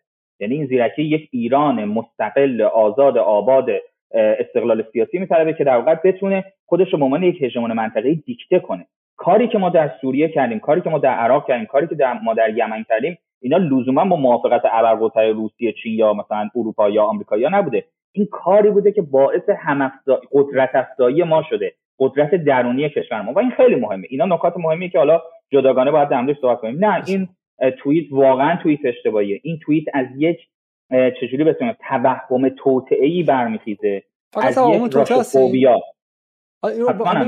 بذار من برگردم به اون بحثی که ابتدا کردم. ببینید هدف نفتالی بنت در حال حاضر چیه؟ نفتالی بنت غیر از اینکه روی بحث هسته ایران حالا یه حرف و حدیث های همیشه داره اسرائیل همیشه گفته که با قدرت هسته ایران مخالفه و کانتین کردن یا مهار ایران جزو استراتژی اصلی اسرائیل. اما یه اتفاق جدید هم الان افتاده و اونم چیه؟ خروج روسیه از سوریه باز شدن دست ایران و جبهه مقاومت برای همسایگی مطلق با اسرائیل. نه فقط در مرز شمال لبنان جنوب لبنان بلکه در مرز جنوب سوریه. این اتفاق خیلی کلیدیه. خب حالا شما میگید که چه می‌دونم ایران نه به همه ابرقدرت ها حالا اولا که روسیه که ابرقدرت نیست یه ابرقدرت جهان بیشتر نداره یه دونه امپریالیسم بیشتر ما نداریم و اونم در حال حاضر آمریکاست. از 1900 تقریبا 85 تا حالا فقط جهان یک امپریالیست داشته. اما در حال حاضر ایران و روسیه به هم نزدیکتر شدن و این نزدیکی فوایدی داره. ما در تاجیکستان نزدیکی رو می‌بینیم ما در آسیای میانه نزدیکی رو می‌بینیم ما در سوریه نزدیک, رو می‌بینیم و در این می‌بینیم که ایران داره باور 273 یعنی داره اسلحه میده به روسیه برای جنگ نامتقارن در اوکراین. نزدیکی نزدیکی که قابل تصور نبود تا 6 ماه پیش. و, و برای همین اسرائیل اینجا می‌خواد وارد شه. خب اسرائیل می‌خواد فشار رو اینجا بیاره. و دیاکو حسینی دقیقا کجا وای میسته در خط اسرائیل وای میسته فاصله انداختن بین ایران و روسیه از داخل افکار عمومی ایران. الان چه چیزی بیش از همه به نفع اسرائیل اینکه رابطه ایران و روسیه سرد چه رابطه که به هم گرم شده اونقدر گرم شده که روسیه پایگاه نظامیش رو در اختیار ایران قرار داده و اس 300 رو که مثل کتاب مقدسش میمونه به هیچ کس نمیده مگر اینکه خودش اونجا باشه در اختیار اسد و مقاومت قرار داده. این می‌خواد ایران و اسرائیل روسیه اصلا فاصلهشون زیاد شه. یک نکته اول اینه. نکته دوم که در دقت کنید اینه که میگه اگر ایران به هدف تشدید تنش پاسخ بده خیلی واقعا عالیه. این آدم تو حکومت ایران بوده. اگر شورای حکام علیه ایران قطعنامه صادر کنه و ایران پاسخ بده میشه تشدید تنش. در حالی که میشه دفاع ایران از خودش. اگر شورای حکام قطعنامه ظالمانه علیه ایران بده ایران موظفه که از خودش دفاع کنه و عکس عمل نشون بده. تشدید تنش چیه اینجا خب؟ و نکته سومش هم همینه این که عملا تصویری که شما میدین که جمهوری اسلامی ساخته پوتینه نوکر پوتینه وابسته روسیه است و به خاطر اینکه فشار رو از جبهه شرق اوکراین بکشه اومده این بازی ها رو در آورده و خوش برده زیر تحریم. انگار نه انگاری که چه می‌دونم ایران تو برجام بهش اجحاف شد ترامپ اومد سپاه رو هم وارد تحریم کرد بعد چه می‌دونم الان پنج ساله که ایران نفت نمی‌تونه بفروشه و غیره. اینا جهان رو کاملا برعکس می‌بینن. یعنی اگه تو ایران سفارت آمریکا بود و سخنگوی سفارت آمریکا بود به این خوبی نمی‌تونست توییت بزنه که دیاکو حسینی که تا 6 تا یه سال پیش عضو دولت بوده عضو دولت بوده عضو مرکز تحقیقات استراتژیک بوده چنین می‌زنه. حالا شما نگفتی الان کجاست آیه حسینی؟ حالا من چون شنیدم حالا نمیگیم یکی از دوباره نهادهای تصمیمات بذارید من چون من ارتباط می‌خوام داشته باشم با سیستم می‌دونید من ممکنه بیان بذارید خوشبینانه بگم. خب شما نگاه چیز میگید. ولی بذارید ما خوشبینانه بگیم که توهم توت است. بگیم ساده انگاریه. بگیم نفهمیدن دنیاست. من دوستان می‌تونن توییت فارسی من رو با ایشون سرچ کنن. من با بحث با ایشون زیاد داشتم. به ایشون گفتم چرا یک سال ترامپ خارج شد از برجام؟ باور نکرد. ببینید من اصلا هنوز هنوز نمی‌تونم باور کنم. شما به هر کسی در غرب میگید میخنده بهتون آقای علیزاده. ترامپ از برجام خارج شده. تحریم ها رو برگردونده. ایران به مدت یک سال به همه تعهداتش عمل کرده و بعد از یک سال اعلام کرده من از الان 60 روز 60 روز تعهداتم کاهش میدم. من یه بار زیر توییت ایشون پرسیدم. بعد از اینکه ترامپ هم فکر کنم دیگه کارش تموم شده بود. پرسیدم گفتم بخاطر چرا؟ بعد چه اساسی؟ شما چرا این تصمیم گرفتید نه نباید تنش ها رو زیاد می‌کردیم. نه اروپایی ها میترسیدیم اون موقع اونا هم فلان بشن. نه اونجوری. ببینید این یعنی جهان رو نفهمیده بودن ترامپ شما خوب گفتید. گفتید اصلا اومد این در واقع این اینترنشنال ارگانیزیشن ها رو همه رو ریخت دور همه رو توهین کرد. از سازمان ملل توهین کرد از ناتو توهین کرد از یورپین یونیون توهین کرد اتحادیه اروپا همه رو بهشون تاخت. همه قراردادهای تجاری آمریکا رو بهشون تاخت. اصلا فکرش تو این حوزه نبود. یعنی فکرش رو امریکن فرست بود و قراردادهای دو طرفه بسازیم و فلان ولی این افراد اصلا درکی از این موضوع ندارن. این افراد تو دهه 1990 دارن زندگی می‌کنن. این افراد تو دهه زندگی می‌کنن که ابرقدرتی آمریکا به قدری بوده که ایران هیچ غلطی نمی‌تونسته بکنه. جهان فقط باید گوش می‌داده به حرف اینها. اینا شما وقتی باشون صحبت می‌کنید میگین اصلا اینها فلجن از نظر فکری در حوزه منطق سیاست گذاری دنیا. و بله یک سال شما هم کاری می‌کنید که آمریکا خواسته. ما صحبت های خانم شرمن رو گذاشتیم. یادتونه تو اون جلسات قبل از بازخوانی برجام. خانم شرمن میگه میگه من چند جلسه تو دولت ترامپ دیگه ایشون مسئولیت نداشته. میگه من چند جلسه آقای ظریف رو دیدیم آخرین بارش هم تو برنامه مونیخ کنفرانس امنیتی مونیخ. میگه میگه سناتورها بهش می‌گفتن می‌گفتن چی می‌گفتی بهش؟ می‌گفت تماما با در واقع قرارداد با مجوز وزارت خارجه آقای ترامپ آقای پامپئو. به همه اونا می‌گفتن. می‌گفت ما مخالف سیاست های ترامپ بودیم. ولی وقتی می‌رفتیم جلوی آقای ظریف آقای عراقچی اونجا در واقع representative اونجا نماینده سیاست های رسمی آمریکا بودیم. و به ایرانی ها می‌گفتیم دست از پا خطا نکنید. کار دیگه ای نکنید. همین هست. تنش رو زیاد نکنید. خیلی جالبه طرف نقض عهد کرده. خانم وندی شرمن رو میفرسته اونجا که به ایرانیا بگه شما تنش رو زیاد نکنید.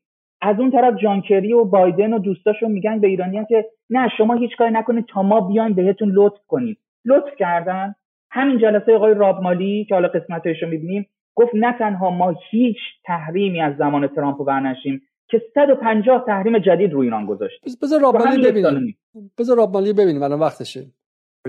And the like. We're also working day in day out with Israel in particular but این مال کی این جلسه؟ این مال هم 10 روز پیشه. توی کجا؟ توی کنگره. توی سنا توی سنا. یه دونه کمیته ای دارن کمیته روابط خارجی. سناتورها نشستن مثلا 20 تا سناتور. ایشون هم نشسته در مورد جی سی پی و مذاکرات از ایشون سوال می‌پرسن برجا بسیار خوب. فقط ما الان 1246 نفر دارن زنده برنامه نگاه می‌کنن و فقط 415 نفر لایک کردن و این یعنی اینکه شما دارین بقیه کسایی که می‌تونن به این برنامه دسترسی پیدا کنن رو محروم می‌کنین چون یوتیوب به اونها نمیفرسته. و بعد خودتون قور می‌زنید که ما امکان رسانه ای نداریم و غیره. اینجا که ما نه الجزیره ای داریم نه چه می‌دونم تی آر تی و سی ان داریم. خب برای همین خورده رسانه ها نه فقط جدال همه خورده رسانه ها رو. این کمترین کمکی که شما باید بکنید و این به نظر من اخلاق به شکلی ملیه. این کمکی شما می‌کنید کمک به من علی علیزاده یوسف عزیزی یا خود رسانه جدال نیستش. کمک به منتشر شدن پیامیه که در اقلیت محضه. برای همین من واقعا هر بار که میگم خودم خجالت می‌کشم چون احساس مثلا می‌خوام که شما رو من دارم تحمیل می‌کنم. ولی فهم مکانیزم یه پلتفرم ساده به اسم یوتیوب که با لایک و با کامنت کار می‌کنه خیلی چیز عجیبی نیستش. ما چطور قرار جلوی اسرائیل و آمریکا وایسیم در حالی که همین ریزکاری های ساده جنگ رسانه‌ای رو نمی‌دونیم. And the like. We're also working day in day out with Israel in particular but also with our European ببینید ایشون داره در یک قسمتی از این چندین بار اینو میگه. حالا این قسمت 40 ثانیه‌ایش بود. حالا اگر خوب نیومده من عذرخواهی می‌کنم که فرستادم. ایشون داره میگه که ما روز به روز داریم با استرالیا همکاری می‌کنیم اما مهمتر از استرالیا با اتحادیه اروپا همکاری می‌کنیم. چرا؟ چون اتحادیه اروپا به ما گفته و جالب بعد از صحبت ایشون چند تا سناتور میگن که به ما هم حتی این حرف اروپایی ها نمایندگان اروپا زدن. که در واقعیت این مسئله برجام و احیای برجام باید از راه دیپلماتیک حل شه آمریکا شما باید از راه دیپلماتیک اینو حل کنید. راه نظامی جواب نمیده. این مسیری هم که الان توشین جواب نمیده. هر چه زودتر از راه دیپلماتیک اینو حل کنید. خب حالا می‌خوام چه برداشتی کنم و چه نتیجه بگیرم از این قضیه؟ ببینید دوستان ما توی برجام همونجا یه چیزی رو تصدیق کردیم. گفتیم اگر قرار برجام تصویب شه باید پرونده های پی ام دی ایران که من اول جلسه گفتم یعنی اون ابعاد احتمالی نظامی پرونده هستی ایران که از اوایل همون قرن 21 بودش از سالهای 2000 2001 2002 بود از زمان جورج بوش اینا باید حل شه اینا باید تعیین تکلیف بشه. اینا دیگه نباید بمونه بعد از برجام. خب؟ الان تو احیای برجام همین اتفاق افتاده. تیم مذاکره کننده جدی وایستاده. میگه اگر می‌خواین مذاکرات به نتیجه برسه پی ام دی باید بسته بشه. شما حق ندارید ما رو وارد اون نظارت ها بکنید دوباره این کارتتون رو نگه دارین فشار بگید اه تو هنوز یه برنامه نظامی داری؟ جوابش به من ندادی لذا قبل از عید اگه یادتون باشه رسانه ها سر صدا کردن قرار توافق بشه فردا توافق میشه. همه اومدن علی واعظ کی کی اومدن توییت زدن که اوه توافق داره میشه. همونجا ایران اعلام کرده بود. گفته بود اگرم توافق بشه ما تعهداتمون رو خورداد انجام میدیم. بعد از جلسه شورای حکام که اعلام بکنه پی ام ما بسته شده. خب؟ یعنی اینا کارت های بازیه. گول نخوریم نترسیم هیجانی نشیم فردا قرار همه حمله کنن به ما. نه این خبران نیست. این کارت بازی آمریکاست. چون آمریکا احیای برجام رو نتونست به ایران زور کنه چون خیلی مسائل بود بحث می‌دونید سپاه و FTO اون لیست تروریستی های مدعی آمریکا اون اصلا بحث فرعی بود. آقای امیر عبداللهیان تو صحبتش با فرید زکریا هم اخیرا گفتش. خب خیلی مباحث دیگه هنوز مونده که آمریکا یا به تعهداتشون عمل نکردن. اما چی؟ آمریکایی الان تو PM هم این کارو کردن. و این درستترین کار واسه ایرانه. یعنی ایران سیاستش باید همین باشه. اگر قرار احیای برجام باشه باید پی ام دی پرونده های پی ام دی بسته بشه. هیچ گونه از مسائل منطقه‌ای سیاست های منطقه‌ای ایران و مسائل منطقه‌ای نباید گره بخوره به احیای برجام. باید جلوی این وایسیم چیزی که متاسفانه آقای عراقچی های ظریف تو اون شش دور اول جلوش محکم وای نستاده بودن و جملاتی تو اون مذاکرات بود که اینها از بین رفت. و نشانه از بین رفتن و پاک شدن اینها تو دولت های رئیسی اینه که خانم آریان طباطبایی و آقای ریچارد نفیو از تیم مذاکره کننده آمریکایی کنار گذاشته شدن. یعنی گزارشات متنوعی توی دیماه و بهمن اومد بیرون که انقدر اختلاف تو تیم مذاکره کننده آمریکایی زیاد شده بود که این دو سه چهار نفر که دو نفر شاخصش و اینها بودن از تیم جدا میشن چون با همین آقای راب مالی در واقع اختلاف سلیقه به اختلاف سلیقه برخوردن. بسیار لذا این خیلی مهمه که بفهم. من من ویدیو رو ضبط آوردم. می‌خوام ببینیم با هم دیگه. بله بله. And the like. We're also working day in, day out with Israel in particular, but also with our European allies on a strategy to counter deter, and respond to any Iranian action, whether it has to do with attacks against our partners, its UAV program, its ballistic missile program.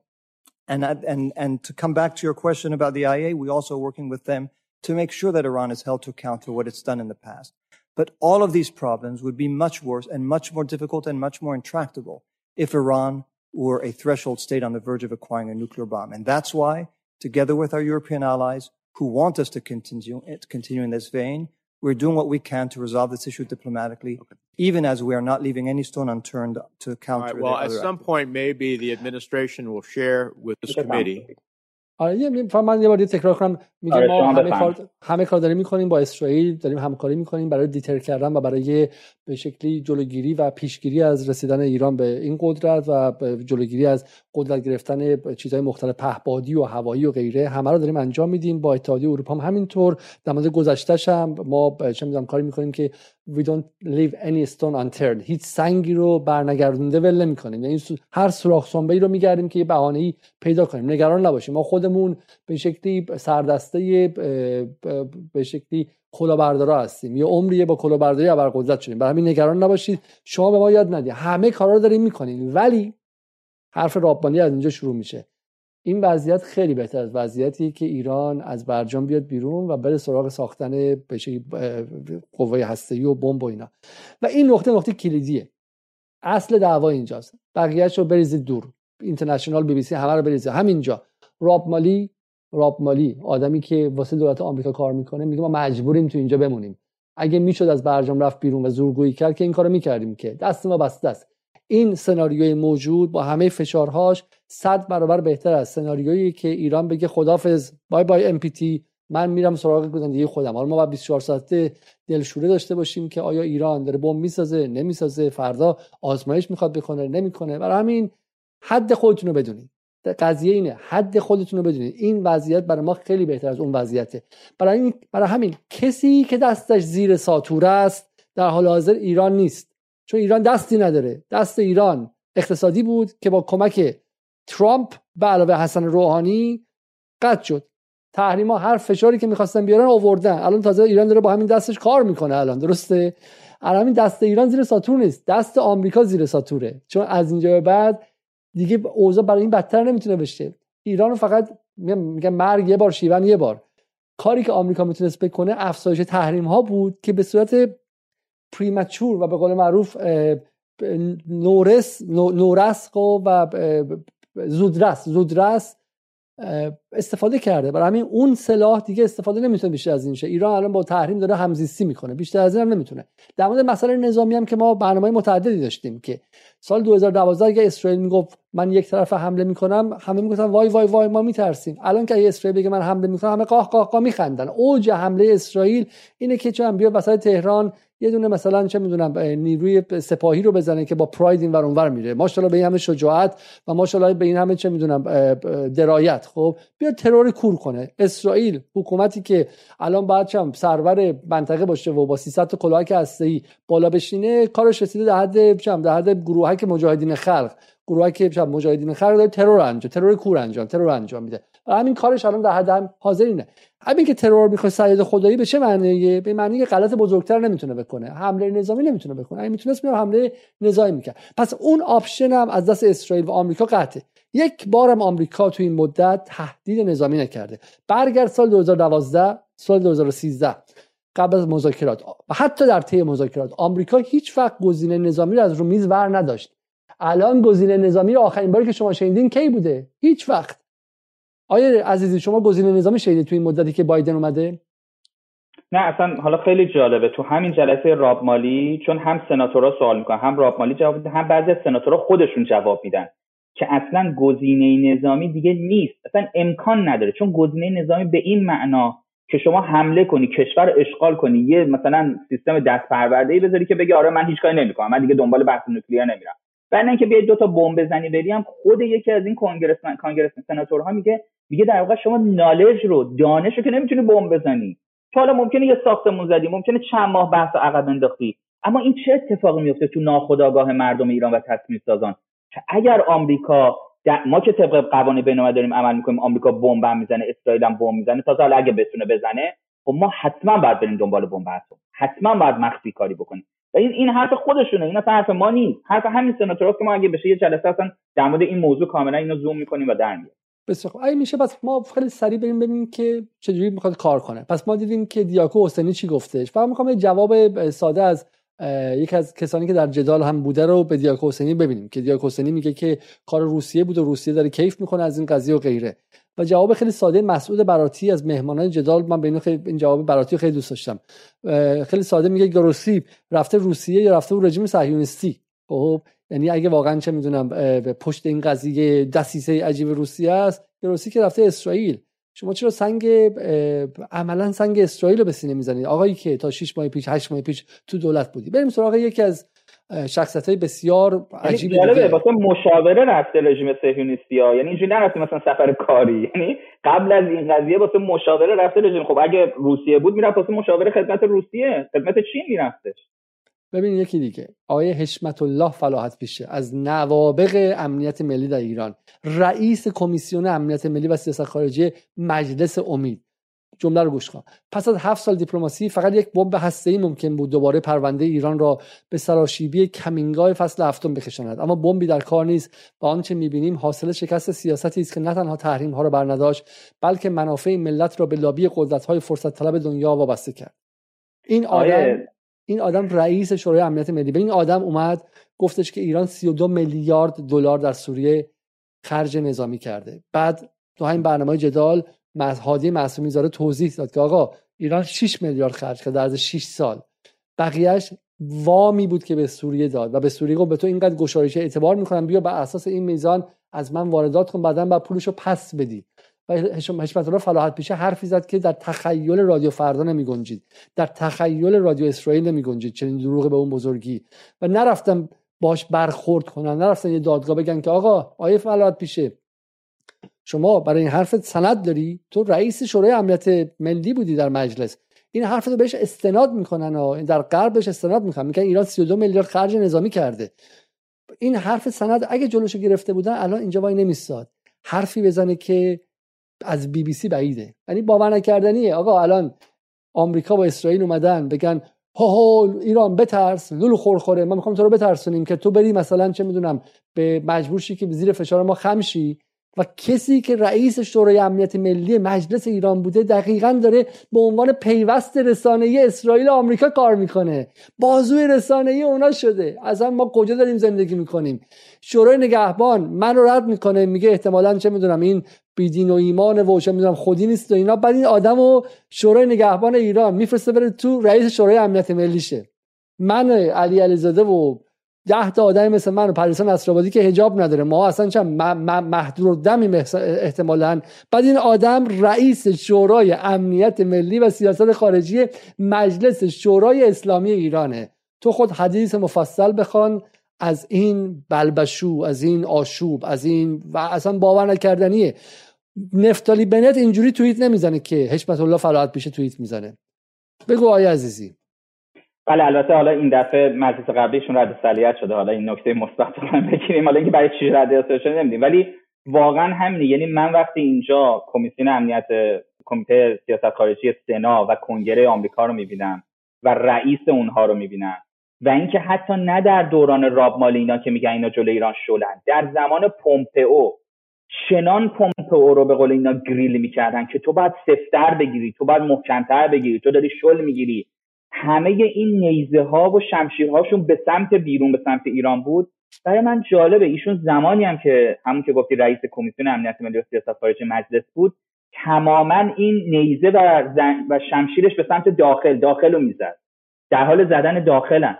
حالا این توییت هایی که می‌زنن به خاطر این عقده های بالاخره رد صلاحیت و اینا هست که دیگه می‌دونن از ساختار بیرون رفتن. ولی جای تاسف داره. یعنی شما این اصلا تو سیستم سیاسی آمریکا نمی‌بینید.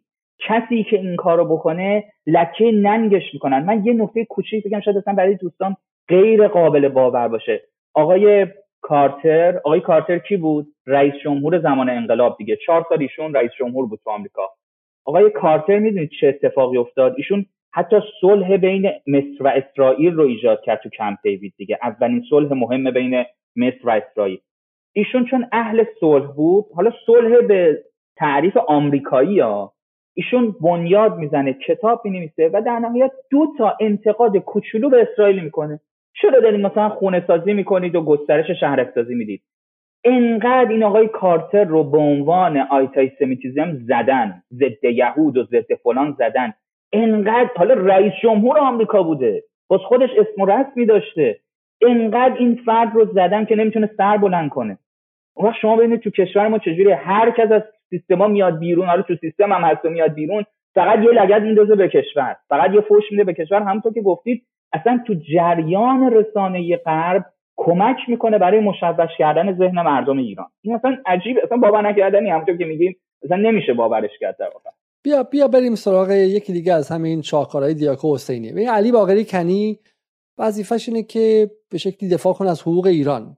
میگه در پاسخ توییت زده میگه در پاسخ به خبرنگار نروژی درباره احتمال تهاجم نظامی رژیم صهیونیستی گفتم صهیونیست‌ها حمله به ایران رو فقط ممکن است بتوانند در خواب تصور کنند. هرگاه چنین خوابی رو هم ببینند هرگز از آن بیدار نخواهند شد. شبیه حرفایی که جان کری می‌زد شبیه حرفایی که اون موقع خبرنگار سوال می‌کردن که اگر ایران کاری مثلا در عراق بکنه جان کری می‌گفت غلط کرده. خب از کشورش داشت دفاع می‌کرد. خب رجز خانی می‌کرد اگر ایران بخواد دیپلماسی رو به هم بزنه با عملیات در, در به اسرائیل حمله کنه ایران نمی‌تواند. دهانش رو خورد می‌کنه.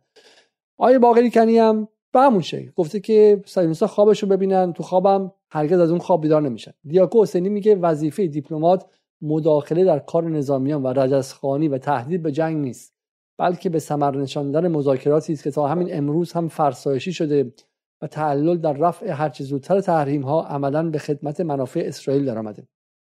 این خیلی جالبه. وظیفه دیپلمات مداخله در کار نظامیان و رجزخانی و تهدید به جنگ نیست. ولی همونطور که در برنامه قبلی با همین آیه عزیزی دیدیم وظیفه دیپلمات مثل آیه ظریف اینه که بگه آمریکا می‌تونه با یه بمب تمام نظامی ایران رو نابود کنه. آمریکا با یه دونه بمب می‌تونه کل نیروی نظامی ایران رو فلج کنه. وظیفه دیپلمات اونه. وظیفه دیپلمات نیست که بگه ایران نمی‌ذاره اسرائیل بهش حمله کنه. وظیفه دیپلمات خواری خفت سرپایین کردن توضیح و به شکلی تعظیم مقابل mother of all bombs آمریکا تعریف کردن از قوای نظامی آمریکا و اسرائیل. وظیفه دیپلمات اونه. وظیفه دیپلمات که این نیستش که بگه ما چه می‌دونم اگه اسرائیل بخواد به ما حمله کنه ما از خودمون دفاع می‌کنیم. ما کی هستیم بخوایم دفاع کنیم؟ آقای دیاکو حسینی معتقد اصلا ما در مقام دفاع کردن نیستیم. این هم یکی دیگه از دیاکو حسینی. من چیزی بگم. اینکه حالا در در پشت میکروفون یکی برمیگرده. قوای نظامی کشورش رو یک وزیر خارجه مسخره می‌کنه شما ببینید پشت صحنه چه خبره. این فقط تو روی صحنه اما نکته جالبتر اینه. ببینید میگه وظیفه دیپلمات به ثمر نشاندن مذاکره است. خب؟ یعنی اصلا فهم اینها متاسفانه روحانی های ظریف تو کله اینا کردن و اینا که ایشون که حالا تو ببخشید یعنی تو کله همه ما. که آره اگه رفتی پشت میز مذاکره حتما باید در امضا کنی یه چیزی. مگه روسیه و اوکراین الان چیزی امضا کردن؟ این همه وقت دارن مذاکره می‌کنن. چین و آمریکا الان از وقتی بایدن اومده سر برگشتن به تعهدات کلایمت چنج یک سال و نیمه دارن مذاکره می‌کنن. اتفاقا مذاکره که الان داره شکل می‌گیره چه به نتیجه برسه چه به نتیجه نرسه که بر مبنای حقوق کشور باشه بر مبنای حقوق ملی باشه.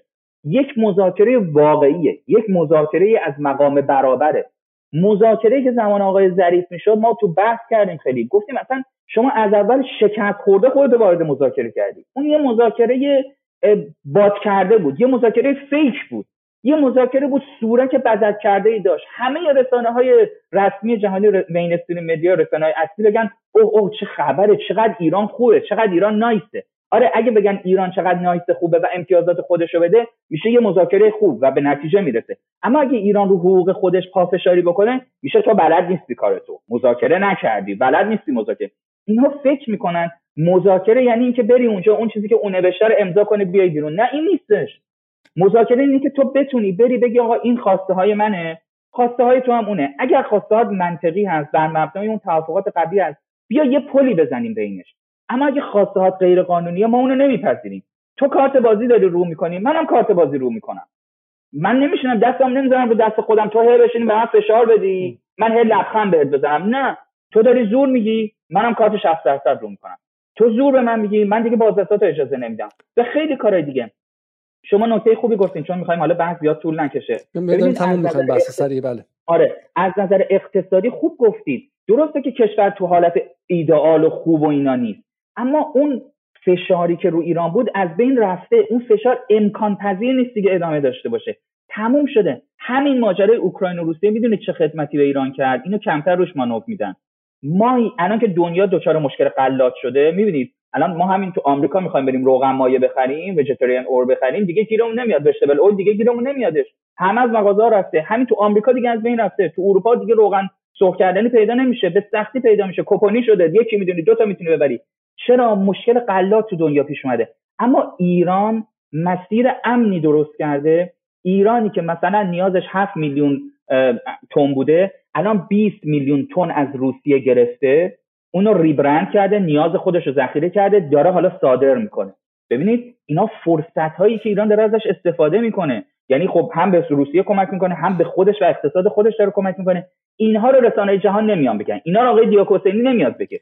آقای دیاکوسینی داره میگه دقیقا شیطون درست می‌کنه از روسیه. دقیقا فاصله می‌خواد بندازه. در این شرایطی که همه الان گرفتار گندمه. گندمی هستن که ایران داره و اونا ندارن. ولی فقط یه نکته دقت کنین شما.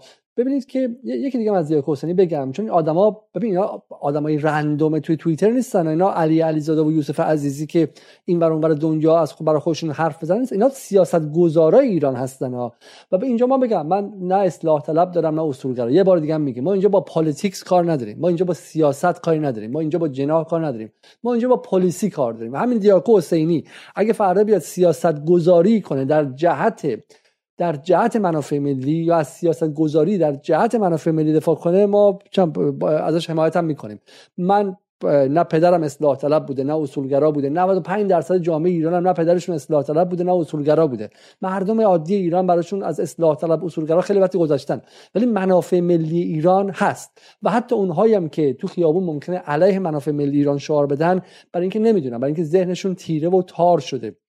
همونها هم اگر قبار رو براشون بنشونید و بهشون توضیح بدید اونها هم طرفدار منافع ملی هم. برای اینکه مل... ملی و منافع ملی یه چیزی که تو خیابون ب... تو دانشگاه بخونه نیستش. من این منافع هممون.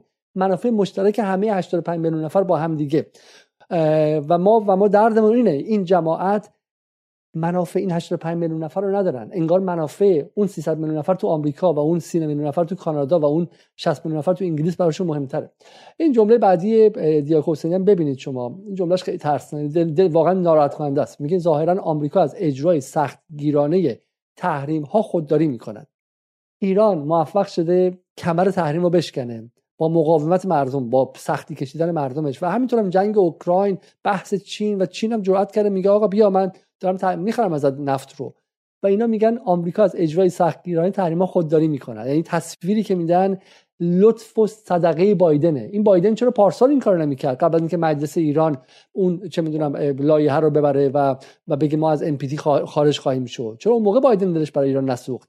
اینا هنوز که بعد از این همه تجربه تلخ سیاست جهانی رو بازی کامپیوتر فیلم های سیندرلایی می‌بینن. انگار ترحمه.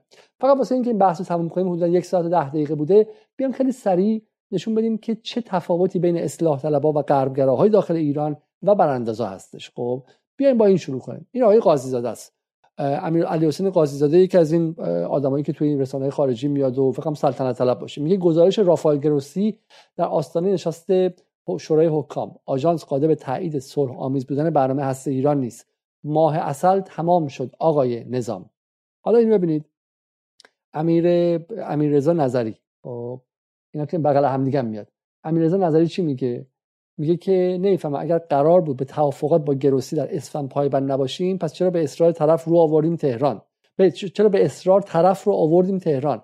اگر قرار بود تعمدن کار رو به شورای حکام ببریم تا راه برای اجرا به شورای امنیت باز شه پس چرا وقت و بودجه مردم مظلوم رو در وین تلف کردیم؟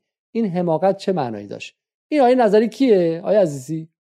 جزو همین پادوهای رسانه دوستان برجامیون دیگه جزو اون طایفه است. یعنی دوستان اگه برن همین شورای حکام رو توی توییتر سرچ کنن اینا میاد. خیلی جالبه که تمام این به قول شما در واقع این رزمندگان سیستم های خبررسانی شبکه های فارسی زبانی که وصلن به سعودی و اسرائیل و CIA و اینها اینها تمام توییت هاشون میاد با برجامیون با عاشقان آقای ظریف و روحانی با کسانی که حتی فرق ابتدایی ترین مسائل تو برجام رو نمی‌دونن. فرق این مسائل نمی‌دونن و می‌بینید با چه الفاظی در واقع کشور و مردمشون رو در واقع خطاب حال جالبه که این به شکلی توی timeline بغل همدیگه اومده و برای من واقعا فهم فرق علی حسین قاضی زاده در خارج کشور سلطنت طلب و برانداز و امیر رضا نظری از پادوهای رسانه اصلاح طلبان و آقای روحانی فرقش قابل, قابل تشخیص نبود.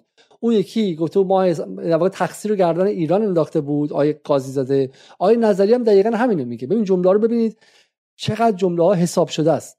میگه که اگر نمیفهم اگر قرار بود به توافقات با گروسی در اسفند پایبند نباشیم یعنی ایران پایبند نبوده پس چرا یا رو آوردیم تهران؟ اگر قرار بود تعمدن کار رو به شورای حکام ببریم یعنی ایران مقصره. اینا چه اینا چه ایرانیایی هستن؟ یا رو طرف به زور ایران رو با قلدری برده شورای حکام. برام رفته اسرائیل. یعنی شما اگه یه انگلیسی منصف باشی وای میسی اینجا توف میندازی به گروسی به شورای حکام. توف میندازی به این نظم جهانی که اینقدر قلدرانه بود اینقدر زورگویانه بود. طرف ایرانیه و میگه که ما تعمدن کارو به شورای حکام بردیم تا راه رو برای اجرای ارجاع به شورای امنیت باز کنیم. پس چرا وقت بودجه مردم از در وین تلف کردیم؟ این حماقت چه معنی داشت؟ مثل اینکه بگی چرا کاری کردیم که ما تحریم شیم؟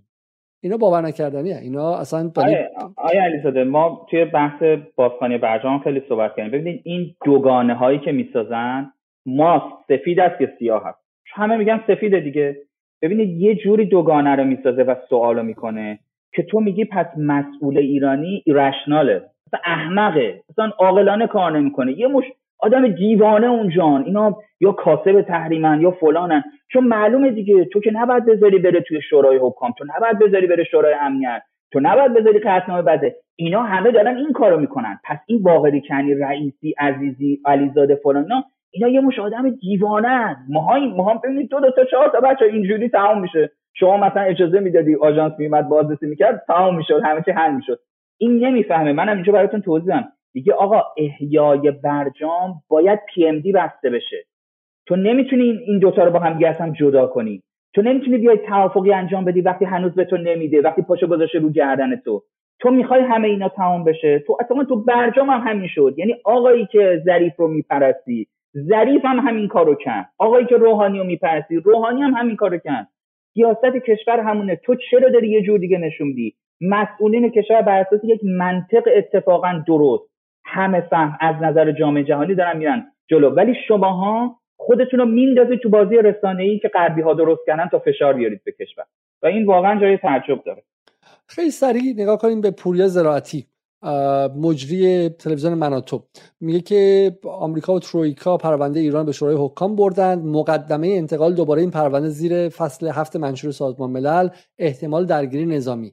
به نظر جامعه جهانی حتی چپ ها و آپولوژیست های غربی پس از نزدیک به دو دهه فهمیدن با چه کلاش هایی طرفن و بعد نگاه کنید اینو آقای تایزاده. میگه آمریکا، فرانسه، انگلیس و آلمان درباره برنامه هسته ایران قطعنامه مشترکی به شورای حکام آژانس پیشنهاد دادن. وظیفه رهبر است که به طرق مقتضی مانع تصویب آن شود و نگذرد. بار دیگر قدرت های جهانی علیه کشورمان به اجماع برسند. کوتاهی در این زمینه فاقد هر گونه وجاهت است. خب و بعد چیزی که خیلی هادی موسوی میگه که آیا عبداللهیان بفرمایید عواقب تصویب قطعنامه شورای حکام چه خواهد بود؟ با تشکر و سلام علی مرتب الهدى و چیزی ناراحت کننده نجاح محمد علی بود که من همیشه گمان می‌کردم که به شکلی موازش خیلی موازه خوبی ولی خیلی تعجب کردم. میگه برادران عزیزتر از جانم نصیحت برادرانه مرا بپذیرید. هرگز هرگز و هرگز تن به اجماع علیه ایران چه در شورای حکام چه در شورای امنیت ندهید. اشتباه دوره آیه احمدی نژاد را دوباره تکرار نکنید. دوم به تله اجماع جهانی علیه ایران ندهید. و من فکر که اینجا می‌تونیم در واقع بحث رو تموم کنیم. با گفتن این نکته خیلی خیلی ساده.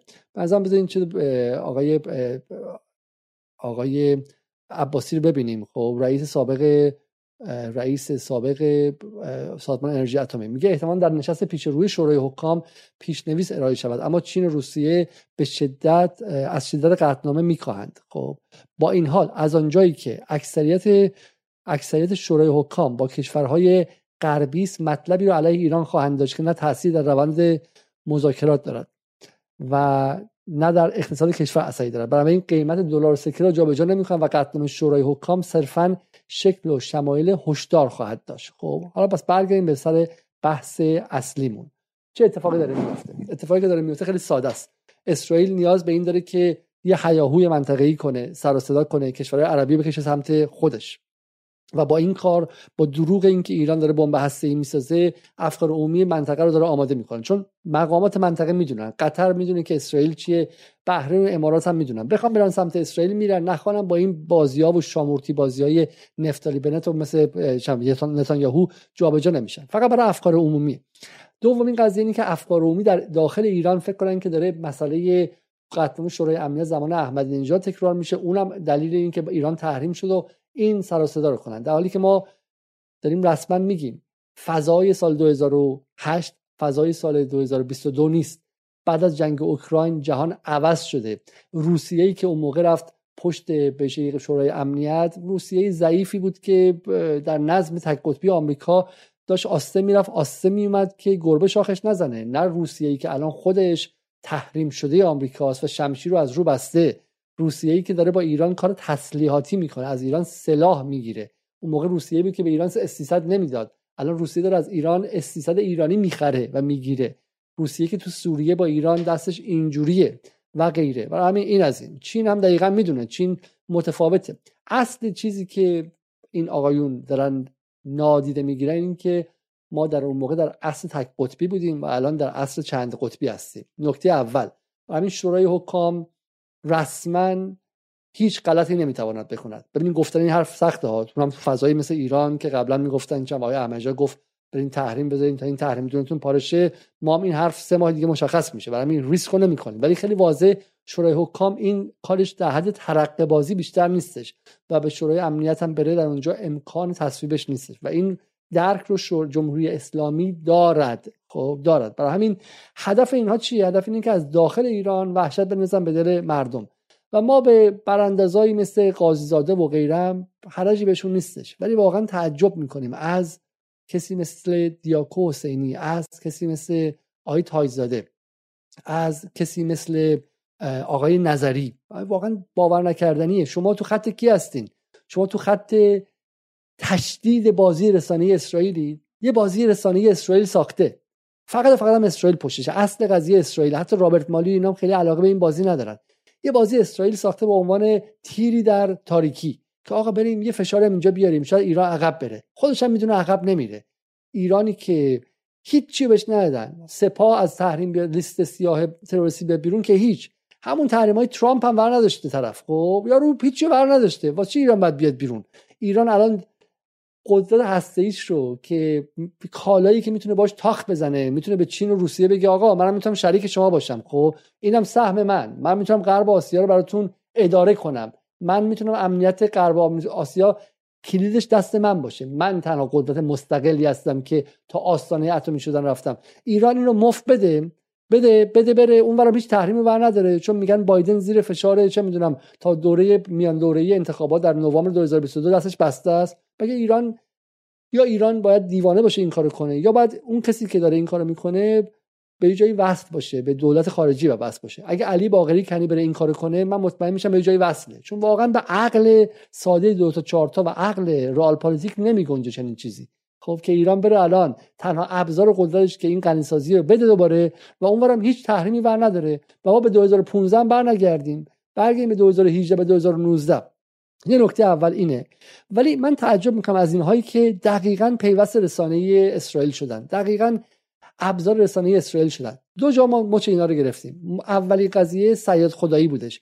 اسرائیل ترور کرد که ایران رو ضعیف نشون بده و تو دل ایران رو خالی کنه. بلا فاصله اینا اومدن حفره امنیتی حفره امنیتی ایران نفوذ داره وضعیت امنیتی ایران خرابه. قشنگ کاری که اسرائیل قدم اولش رو برداشت مثل دو امدادی اینا قدم دومش رو برداشتن. مکمل بودن تکمیل کننده بودن complement کردن کار اسرائیل رو. نکته اول.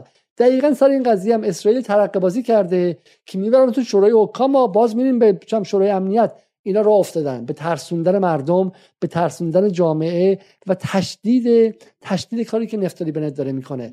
نفتالی بنت و آقای تایزاده و آقای دیاکو حسینی بخشی از یک استراتژی مشخص جنگ هیبریدی میشن. و این باور نکردنیه. شما میگید تئوری توطعه شما میگین از روی نادانی من امیدوارم اینطوری باشه. ولی واقعا اگر دانسته باشه و از بغض جمهوری اسلامی و جنگ جناهی و بغض بیرون بودن از قدرت اینا منافع ملی رو اینجوری قربانی کنن وحشتناکه. اینا وحشتناکه خب؟ چون همه جناها فدای ایران و فدای این کشوری که براش 230 هزار نفر فقط تو این 40 سال کشته شدن. 230 هزار نفر کشته شدن که این کشور و این ملیت و این با هم بودن بمونه.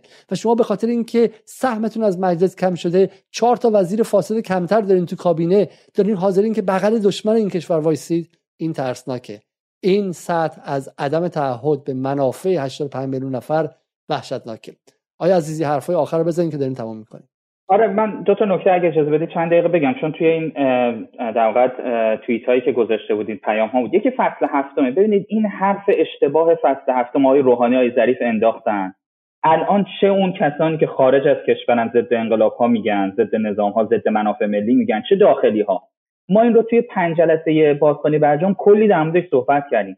آقا فصل هفت دو تا بند داره بند 41 و 42 بند 41 اصلا تاکید اونهایی هم که فصل مال ایران بوده 19 29 قسم 19 41 بوده که نباید از مسائل نظامی استفاده بشه. اصلا تحت ذیل 42 نبوده. ما اینو بارها گفتیم. آقای ظریف هم از حرفش کوتاه اومد. اما این دنباله های رسانه‌ایش ولکن نیستن. اما نکته مهمتر اینه. ببینید الان اروپا می‌تونه مکانیزم ماشه رو توی برجام فعال ما اینا توی خیلی صحبت کردیم دوستانم می‌دونن.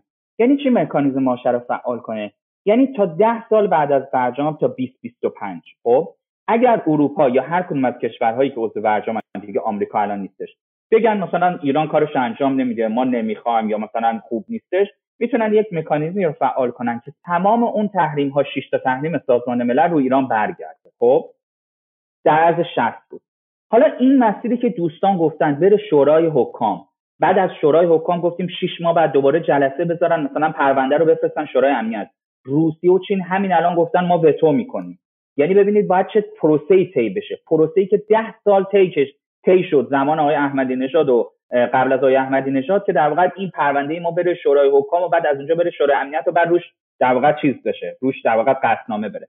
خب اروپایی اگر می‌خوان قطعنامه بر ضد ایران بزنن آیا این مسیر طولانی که بده بستون داره به قول خودشون به قول این دوستان با روسیه و چین رو میرن یا مکانیزم ماشه رو فعال می‌کنن؟ مکانیزم ماشه رو فعال می‌کنه در دو ماه همه تحریما رو ایران برمیگرده. اما همونطور که گفتیم همونطور که در بحث قبلی گفتیم اینا نمی‌خوان اون فونداسیون اون structure اون framework برجام از بین بره. اون بهترین چیزیه که خواسته های غرب رو می‌تونه در واقع پوشش بده. اونا می‌خوان چیکار بکنن؟ می‌خوان این مشکل روانی رو این حجمی سیاسی و روانی رو روی مذاکره کنندگان روی مردم و روی مردمی که فشار بیارن رو مذاکره کنندگان ایجاد بکنن تا ایران کوتاه بیاد. تا ایران ها خواسته های فرابرجامیشون رو به ایران چیکار کنن؟ حقه کنن حقه کنن نمی‌دونم چی کنن در اینو بچکونن. حقنه بکنن. خیلی ممنون. می‌خوان این کارو بکنن. و ما نباید ما باید جلوی این وایسیم. باید رسانه های ما باید سیاسیون ما باید مخبگان ما جلوی این قضیه وایسن. باید مردم آروم کنن. حقیقتا اتفاقی نیفتاده. من حقیقتا یعنی من که الان حدود ده ساله روی این مسئله زوم کردم از داخل آمریکا زوم کردم هیچ اتفاقی نیفتاده جز یک بحث روانی سیاسی رسانه ای و ما نباید این اجازه رو بدیم. و عجیبه. یعنی شما میگید که حالا از سیاست بدونن. این رفتاریه که متاسفانه از 1990 که آمریکا تبدیل شد به هژمون جهانی این دوستان ما شروع کردن. یعنی دوستان چپ سابق دوستانی که قبلا ضد آمریکایی و فلان و سفارت گرفتن اینها این اصلا ذهنشون عوض شده. الان دیگه چیز دیگه نمی‌فهمن. و حتی الان که در گذار در نظم بین المللی هستیم که شما گفتی جلسات زیادی داشتید با دوستانتون بازم ذهنشون قفل کرده تو سی سال پیش. اصلا این ذهنشون update نمیشه. حالا یا از لج رهبریه یا از لج نظامه یا از لج هر چیزی هست. متاسفانه این دوستان خودشون رو نمی‌تونن update کنن. و وظیفه همه مردم وظیفه همه نخبگان هست که واقعا شرایط رو آماده کنن مردم رو آروم بکنن بذارن مذاکره کنندگان ما در این ماراتونه که هست از منافع ملی دفاع بکنن. اینجوری نباشه که ما دوباره بریم خواسته های حد اکثری و خواسته های ظالمانه اونها رو تو یک تعهد بین قبول کنیم. تا در واقع مثل برجام برای ما تبدیل به یه شمشیر دموکلس بشه یه شمشیری بشه که خارج شدن ازش یا بودن درش هر دو به ضرر ما باید سعی کنیم اون منافع ملیمون باشیم و از در بهترین حالت و بهترین نسل تو این بازی های جهانی ازش استفاده بکنیم. تجربه جدیدی بود خیلی خیلی واکنش سریع بود. حدودا من آیه عزیزی نیم ساعت پیش با هم دیگه قرار گذاشتیم که این برنامه رو بریم. همه کم و کاستیاشو به ما ببخشید. 1412 نفر تا این لحظه با ما بودن با اینکه دیر وقت شب در تهران. و امیدوارم که قبل از رفتن برنامه رو حتما لایک کنید که این مهمترین وسیله کمک شما به این برنامه هاست. تا برنامه دیگر با شما خدافزی می‌کنیم. ولی قبل از رفتن چهار شنبه ها هر هفته ساعت ده تا دوازده شب ما در کلاب هاست چهارشنبه های جدال رو داریم. با حضور چهار پنج از تحلیلگران درجه که جوان که خارج از اون حرف های اون فسیر های رسانه های غربی جهان رو به شکلی که هست تفسیر می‌کنن و هیچ ابزاری هم ندارن دستشون جز چیزی به اسم واقع گرایی و به شکلی تحلیل واقع گرایانه و غیر غیر به شکل ایدولوژیک و از منظر منافع ملی مردم ایران. آدرس پایین براتون می نویسم چهارشنبه ساعت ده تا دوازده. شما رو اونجا می بینم و تا برنامه دیگر شب و روزتون خوش. خدافظ